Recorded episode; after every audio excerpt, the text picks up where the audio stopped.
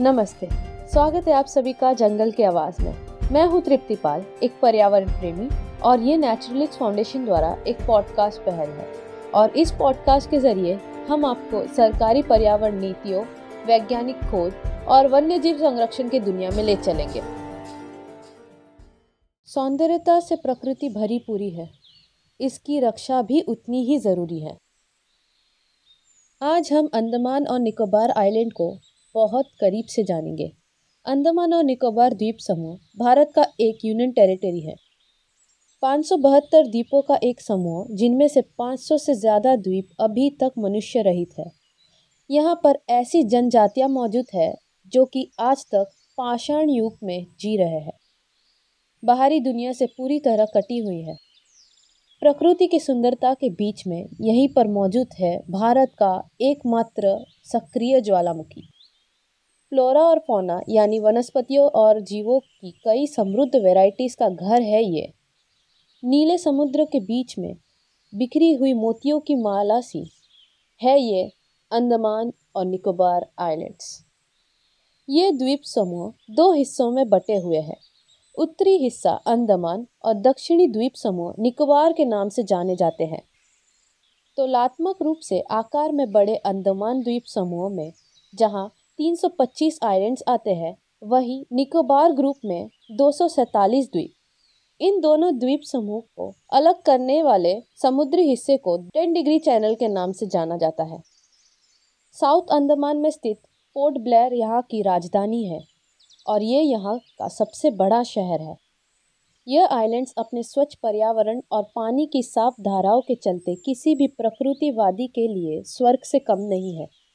Tourist के लिए ये जगह कुछ खास आकर्षणों के वजह से प्रसिद्ध है, जैसे कि हरे जंगल बड़े बड़े पहाड़ और समुद्री तट। ये द्वीप अपने एडवेंचर गतिविधियों जैसे स्कूबा डाइविंग, ट्रैकिंग, कैंपिंग आदि के लिए भी जाने जाते हैं। ये द्वीप समूह की डेंस एवरग्रीन रेन फॉरेस्ट की कई जानवरों और पौधों की दुर्लभ प्रजातियों का घर है, जो प्रकृति प्रेमियों के लिए एक आदर्श स्थान है। यह द्वीप सुंदर जानवरों और पक्षियों से भरे कई और वन्य जीवों का भंडार है। वास्तव में, इन द्वीपों को बर्ड वॉचिंग के लिए अच्छा डेस्टिनेशन माना जाता है। इन द्वीपों में पक्षियों की लगभग 270 प्रजातियाँ हैं, जिनमें से 14 स्थानिक पक्षी और निकोबार पीजन शामिल है, जो द्वीपों में एक लोकप्रिय और सबसे ज़्यादा देखे जाने वाली चिड़िया है। अंडमान और निकोबार द्वीप समूह, साउथ और साउथ ईस्ट एशिया का संपूर्ण बायोडाइवर्सिटी के सबसे समृद्ध भंडार में से एक का प्रतिनिधित्व करता है। इन द्वीपों की बायोडाइवर्सिटी औषधीय पौधों, देसी ऑर्किड एग्रो बायोडाइवर्सिटी और आर्थिक रूप से महत्वपूर्ण पौधों की प्रजातियों के संसाधनों से होती है। इन द्वीपों में इतने विविध जीवन के साथ इस बायोडाइवर्सिटी का पूर्ण उपयोग करने के लिए एक पूर्ण रूप से क्षमता की आवश्यकता होगी। भारत के सबसे दक्षिणी जगह यहीं पर मौजूद है, जिसे इंदिरा पॉइंट के नाम से जाना जाता है, और इन्हीं खूबसूरत द्वीपों में एक पर मौजूद है भारत का ही नहीं, बल्कि साउथ एशिया का एकमात्र सक्रिय ज्वालामुखी। बैरन आइलैंड पर स्थित होने की वजह से इस वॉल्केनो को बैरन आइलैंड वॉल्केनो का नाम दिया गया है। कुदरती कारीगरी के नायाब नमूने, ये द्वीप समूह भी बाकी दुनिया की तरह पूरी तरह सुरक्षित नहीं है और साल 2004 में प्रकृति का कहर एक सुनामी के रूप में आई और उसके कारण इनका कुछ हिस्सा हमेशा के लिए समुंदर के आगोश में समा गया। लेकिन ये सुनामी ने अपने आप को आधुनिक कहने वाले हम इंसानों को एक तरह से आईना भी दिखा दिया है। इस सुनामी के आने और इतने बड़े पैमाने पर तबाही मचाने को हम तमाम वैज्ञानिक टेक्नोलॉजी के बावजूद समय रहते जान नहीं पाए। उसी प्राकृतिक आपदा को यहाँ के बेहद आदीन और पाषाण युग में जी रहे आदिवासियों ने पहले से ही भाप लिया था। और यही कारण था कि उन्हें मोटे तौर पर कोई गंभीर नुकसान इस सुनामी के वजह से नहीं पहुँच पाया था।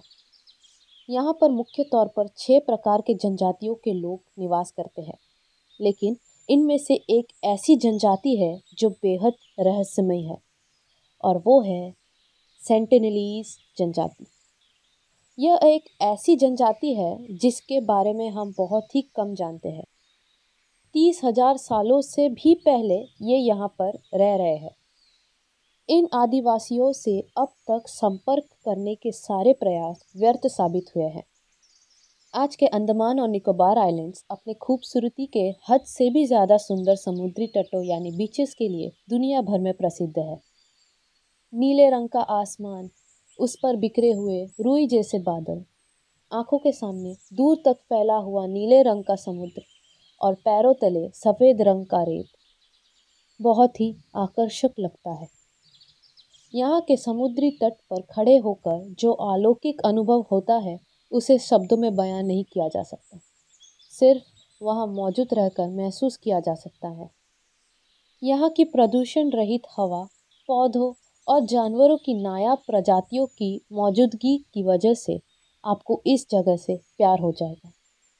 बाकी की दुनिया के साथ प्रकृति के शुद्ध खजाने की द्वीप भी धीरे धीरे आधुनिक हो रही है। लोगों के जीवन स्तर को सुधारने के लिए आधुनिकता और विकास आज के समय की काफ़ी हद तक ज़रूरत भी है।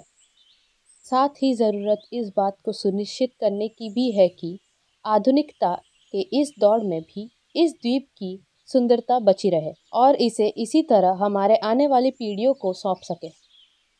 अब बात करते हैं कुछ एडवेंचरस करने की। नेचुरलिस्ट फाउंडेशन आपको अंडमान के मूल द्वीपों के लिए एक बहुत ही यूनिक और एक्सक्लूसिव एक्सपीडिशन प्रस्तुत करता है। नीमो के साथ स्नॉकिंग मछलियों के साथ गोताखोरी, सितारों के नीचे कायाकिंग इंटरटाइडल जोन्स के साथ चलना बर्ड वॉचिंग बारबेक्यू और भी बहुत कुछ। अधिक जानकारी के लिए नीचे दिए गए लिंक पर क्लिक करें और इस एक्सपीडिशन 2021 का रोचक आनंद लें।